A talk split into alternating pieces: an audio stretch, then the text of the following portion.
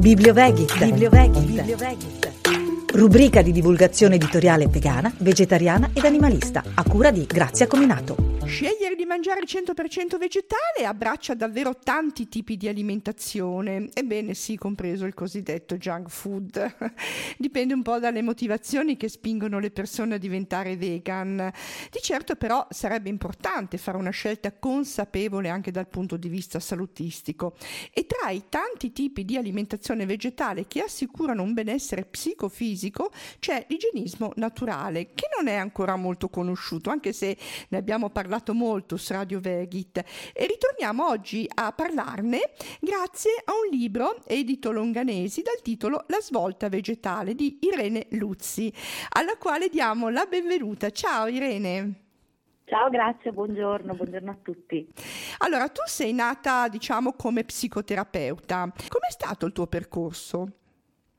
È stato un percorso un po' particolare, non sono stata appunto la classica psicologa che una volta laureata, specializzata, apre lo studio e fa le sue terapie. Eh, io a un certo punto ho cominciato questa strada, ho fatto i miei master appunto in ecopsicologia, in psicologia giuridica, lavorato nelle carceri. A un certo punto nel mio bellissimo studio, di cui ero molto felice, però avvertivo dei limiti, limiti sia fisici, perché sentivo proprio la necessità di stare fuori, non solo all'interno di queste quattro mura, e dei limiti anche ehm, di più emotivo, nel senso che la terapia ovviamente prevede il parlare. Ecco, oltre il parlare mi mancava qualcosa. E quindi piano piano mi sono spinta verso un versante più corporeo che aveva a che fare con il cibo, con l'alimentazione, con il contatto con la natura, da qui nasce la mia specializzazione in ecopsicologia. Ed ho unito le due cose, ho cominciato ad occuparmi di natura come forma di terapia da un punto di vista mentale, emotivo e psicologico, ma anche dell'alimentazione attraverso l'igiene naturale come forma di cura. E quindi ho unito le due cose eh, ed è nato da qui il mio nuovo lavoro che prende eh, dalla psicologia, dalla mia esperienza di psicoterapeuta, ma anche dalla mia formazione di igienista naturale, quindi legata all'alimentazione. Mm-hmm. Senti, che cosa fa un'ecopsicologa? L'ecopsicologa sfrutta il potere della natura eh, come forma di terapia. Eh, spesso mh, si parla ad esempio di silvoterapia, no? questa metodica di abbracciare gli alberi, oppure si parla di bagni di foresta che sono molto famosi anche nei paesi del nord, cioè che significa che le persone rientrando in contatto con la natura rientrano in contatto con se stessi. Quindi sono delle pratiche eh, che hanno a che fare con un ritorno quasi alle origini, in cui la natura fa da ponte, da tramite affinché la persona recuperi un proprio equilibrio e quindi stare all'interno di paesaggi naturali, che sia un prato, un parco, una spiaggia, una foresta, un bosco, camminando, eh, godendosi quello che circonda la persona, che siano odori e suoni, ecco che c'è proprio un recupero di un equilibrio psicofisico e quindi la natura è diventata una vera e propria forma di terapia. Mm. È un lavoro nuovo in pratica, non, non se ne sente tanto parlare. No, è un peccato perché se noi poi ci riflettiamo, noi abbiamo una spinta interna del tutto naturale a ricercare alcuni contesti naturali, per esempio quando non stiamo bene. Se pensiamo, non so, ad un momento di particolare stress, di tensione, di sofferenza, non credo che andiamo a ricercare, so, la passeggiata nel centro commerciale caotico e pieno di gente, no? Cerchiamo un posto eh, tranquillo, naturale, eh, anche il solo immaginare di passeggiare su una spiaggia d'inverno o comunque in una giornata eh, di primavera eh, abbastanza desolata e abbiamo di fronte un paesaggio naturale, già questa idea ci calma, già questa idea ci rilassa e questo è un grande indicatore, cioè ci parla e ci dice di questo potere proprio tranquillizzante, rilassante. In realtà noi viviamo invece in contesti che hanno pochissimo a che fare non solo con la natura, ma anche con i ritmi della natura mm. e quindi con qualcosa di più lento, che è più vicino poi a quello verso cui noi in realtà siamo molto più portati. Mm. Non a caso anche eh, diciamo, le musiche o la meditazione che si trovano in rete si appoggiano sempre ai suoni della natura, vuoi degli uccellini, vuoi dell'acqua, la pioggia, le onde del mare, è vero, è vero, è vero. Parliamo del tuo libro adesso, La svolta vegetale. Tu parli di intelligenza alimentare, che cos'è? Allora, l'intelligenza alimentare è una capacità innanzitutto che appartiene a tutti, è innata. Si tratta semplicemente di risvegliarla e di coltivarla. Eh, ci sono delle, dei modi eh, affinché possiamo creare delle condizioni migliori in modo tale che questa intelligenza finalmente possa riemergere ed è quella capacità che abbiamo tutti di eh, alimentarci e di scegliere cibo in maniera del tutto spontanea, quindi qualcosa che emerge dall'interno, non perché qualcun altro ce lo dice, di avvicinarci a un cibo che non solo ci piace ma ci fa anche bene. Questo che significa? Noi siamo abituati ad avere delle regole spesso no? rispetto al cibo quando sì. si parla di diete, di alimentazione corretta, no? qualcun altro ci dice cosa dobbiamo mangiare, in quali quantità, in quali dosi.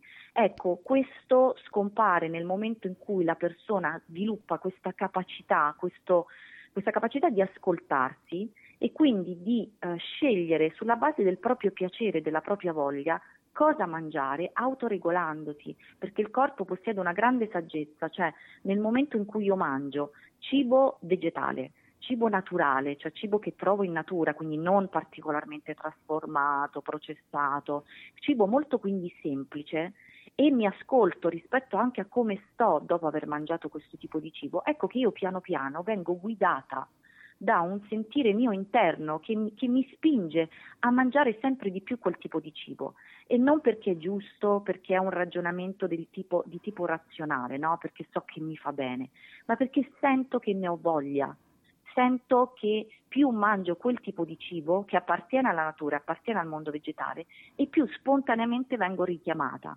Ed è un richiamo però sano, cioè mm. diverso dal cibo, dal richiamo del cibo spazzatura, no? Cioè mm. il cibo spazzatura che cos'è? È sempre questo ancora, ancora, ancora, no? Non mi basta mai, per cui rischio di mangiare, non so, anche un pacco di biscotti intero. Mentre nel caso del cibo naturale, e quindi io intendo quello che trovi in un orto, che raccogli da un albero, a un certo punto c'è un senso di sazietà e di appagamento per cui il tuo corpo dice sono a posto, sono mm. soddisfatto e quindi non c'è un'imposizione esterna. Mm-mm. E infatti voglio agganciare un attimo al discorso di prima che dicevi che di solito ti impongono un po' gli alimenti, no? ti dicono cosa fare, cosa mangiare. Infatti quando si va eh, da nutrizionista spesso danno dei pacchetti no? che comprendono il piano alimentare, gli eventuali integratori, gli obiettivi da raggiungere. Invece in cosa consiste il pacchetto salute dell'igienismo naturale? Allora, il pacchetto salute innanzitutto parte dall'ascolto e quindi anche il discorso no, dosi, quantità, eh, la prima frase importante è ascolta il tuo senso di fame e di sazietà, quindi mangia solo quando hai fame. E già questo è rivoluzionario perché molte persone non sono più abituate a capire quando effettivamente hanno fame e da qui parte poi appunto tutto l'ascolto. E il pacchetto salute prevede quindi un'alimentazione che parte da questo senso di fame e lo asseconda, per cui la persona mangia cibo il più possibile naturale e che sia vegetale ed integrale, per poi passare ad uno stile di vita che prevede anche un muovere il corpo, stare il più possibile, come dicevamo prima, a contatto con la natura, all'aria aperta, ma non perché è una regola, perché piano piano ci si ascolta e si avverte proprio la necessità, perché più si mangia cibo naturale, più si avverte la necessità di rallentare, di respirare, di stare in natura. Io li chiamo di fare quelli che sono i bagni di sole, no? Proprio di stare alla luce, di eh, avere anche delle relazioni che siano di stimolo, eh, che siano di ispirazione, di esempio e che quindi anche siano un potenziamento delle nostre capacità, delle nostre risorse. Quindi prevede diversi aspetti per cui l'alimentazione è la porta di accesso, cioè io comincio a nutrirmi, non solo a saziarmi. E da lì si innesca un po' un effetto palla di neve, per cui questa intelligenza alimentare che emerge mi porta spontaneamente a prendermi cura anche del mio corpo, delle mie relazioni, di quello che poi è tutta la mia quotidianità, eh, abbandonando questo famoso multitasking, questi obiettivi continui che ci si pongono ogni giorno, ma basandosi proprio da, su una domanda, che cosa mi piace e di cosa ho voglia sia da un punto di vista alimentare ma anche rispetto a tutto il resto. E quindi l'igiene naturale è un po' una rivoluzione, no? Sì, è, è, un approccio molto rivoluzionario perché noi siamo abituati no, ad avere metodi, appunto obiettivi, regole, liste no, di impegni da spuntare. cioè io devo sapere esattamente cosa devo fare per stare bene, per essere felice, per sentirmi soddisfatto, però è qualcosa che non emerge dall'interno. Ecco, in, questo caso ogni persona innanzitutto si assume la responsabilità della propria salute, intesa da un punto di vista psicologico e fisico, perché comincia ad ascoltarsi e non a prendere da fuori, appiccicarsi addosso qualcosa che magari non gli appartiene, anche perché poi effettivamente non si hanno questi risultati spesso no, meravigliosi che si descrivono, non so, anche nella famosa morning routine. Ognuno deve fare ciò che sente che è piacevole per lui, anche perché altrimenti non è sostenibile nel tempo. Gli stessi centenari di oggi sono persone che si sono ascoltate, che non hanno seguito regole esterne, non hanno seguito dosi, quantità, eh, non hanno bilanciato proteine carboidrati, hanno ascoltato la loro fame, il loro sentire, la loro voglia, hanno mangiato vegetale al 95-98% e hanno seguito uno stile di vita lento o perlomeno sostenibile. Non puntiamo magari per forza alla lentezza in questo momento nostro storico, ma almeno che sia molto più sostenibile. L'igiene naturale recupera le leggi della natura, per questo si chiama igiene, perché ha a che fare con una pulizia del corpo e della mente, naturale perché si rifà alla natura a cui noi apparteniamo. Mm-mm.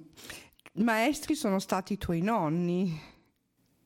Maestri di tutto, di vita, i miei nonni non potevo non citarli nel libro perché io credo che non se, se non fosse stato per loro io sarei cresciuta in città, lontana dalla natura, eh, lontana da quei ritmi, da quelle abitudini che mi hanno dato una ricchezza enorme. Io li ho osservati perché poi i miei nonni parlavano pochissimo, mm-hmm. entrambi, ma facevano tanto e li osservavo lavorare nell'orto, li osservavo piantare, zappare, ehm, anche ehm, come dire, trovare tutta una serie di soluzioni quando la natura remava un pochino contro, non c'era ehm, opposizione, anzi c'era accoglienza, accettazione, c'era mettere in conto che tutto questo faceva parte di un ciclo assolutamente naturale, c'era molta molta semplicità.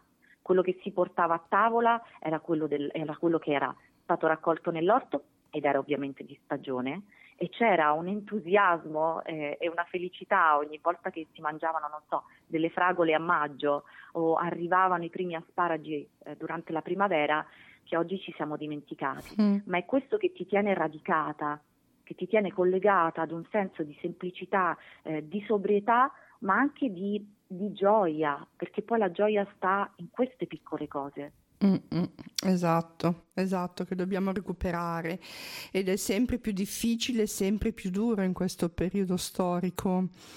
Come vedi la situazione? Questa, la situazione di oggi è un po' particolare, nel senso che mi sembra che mh, ci siano due grandi estremi. Eh, da una parte, eh, e direi per fortuna, un recupero, un recupero della vita di una volta, con anche le conoscenze di oggi, perché non si tratta semplicemente di andare indietro e basta, no? si possono unire le due cose, cioè tanto sapere che abbiamo eh, sviluppato nel corso degli anni, ma c'è un sapere antico e tradizionale che va recuperato e quindi si torna alla terra, si torna alla coltivazione anche, non so, di grani antichi, mm. di varietà di frutta e di verdura che appartenevano a moltissimi anni fa che ci siamo dimenticati.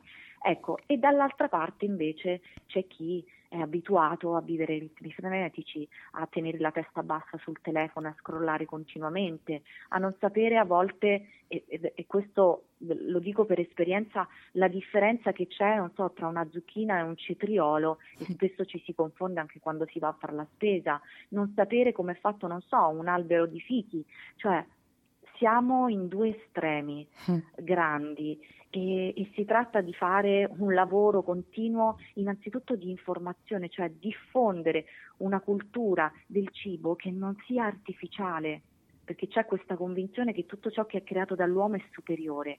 La natura è perfetta, mm-hmm. la natura ci offre tutto ciò di cui abbiamo bisogno. Si tratta di con- cominciare a rivalorizzarlo ed ecco che oggi si fa un po' più di fatica, però devo dire che c'è una parte, anche se minore, eh, non è la maggioranza, ma c'è, di chi sta recuperando e sta continuando a valorizzare quello che c'era prima. E che ci remano contro le istituzioni, anche questa ehm, sta arrivando la problematica di, di, dei semi anche, no? quelli che ci danno, che vendono, sono infruttuosi, una volta che crescono le piante poi non si possono più ripiantare come invece si faceva una volta che dal frutto si ripiantava il, il, il seme, eccetera. È tutto improntato su un consumo su un consumo continuo e quindi non, non c'è più alcuna considerazione appunto della terra, della varietà, c'è un succhiare continuamente da quello che ci può offrire la terra, pensando semplicemente a tutto ciò che si può vendere il più possibile e anche deve essere il più conservabile no? sì. e durare a lungo. Eh, ma questo è contro natura, la natura ci insegna una ciclicità, certo. la stessa frutta fresca, la verdura a un certo punto ovviamente deperisce.